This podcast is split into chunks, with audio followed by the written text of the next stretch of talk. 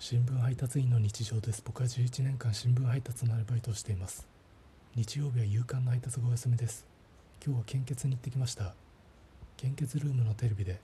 全日本卓球選手権女子シングルス決勝石川佳純選手対伊藤美誠選手の試合が行われていました。ゲームとゲームの間の休憩時間に石川佳純選手がスポーツドリンクを飲んでいました。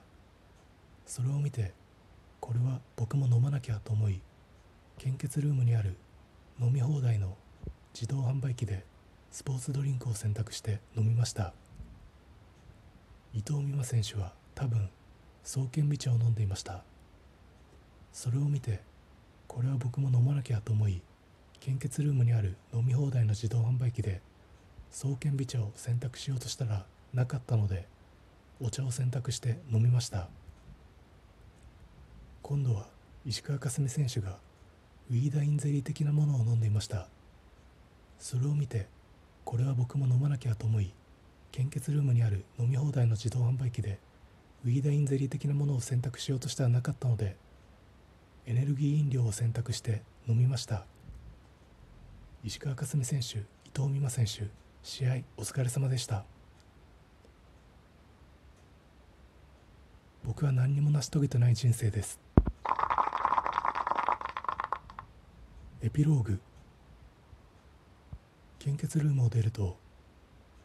ベビーカーをしていた若いお母さんがいました。ベビーカーに乗っていた子はアンパンマンに出てくるドキンちゃんのぬいぐるみを持っていました。その子がドキンちゃんの角みたいな触覚部分を甘噛みしていたのでその子のお母さんに「あのこの子ばい菌かじってますよ」って言いたかったんですけどそんなことしたらママパンマンにアンパンチどころか大外刈りを決め込まれそうだったので何も言えなかったです。それでは東東京のバイキンマンはここでお別れです。ハヒフエホ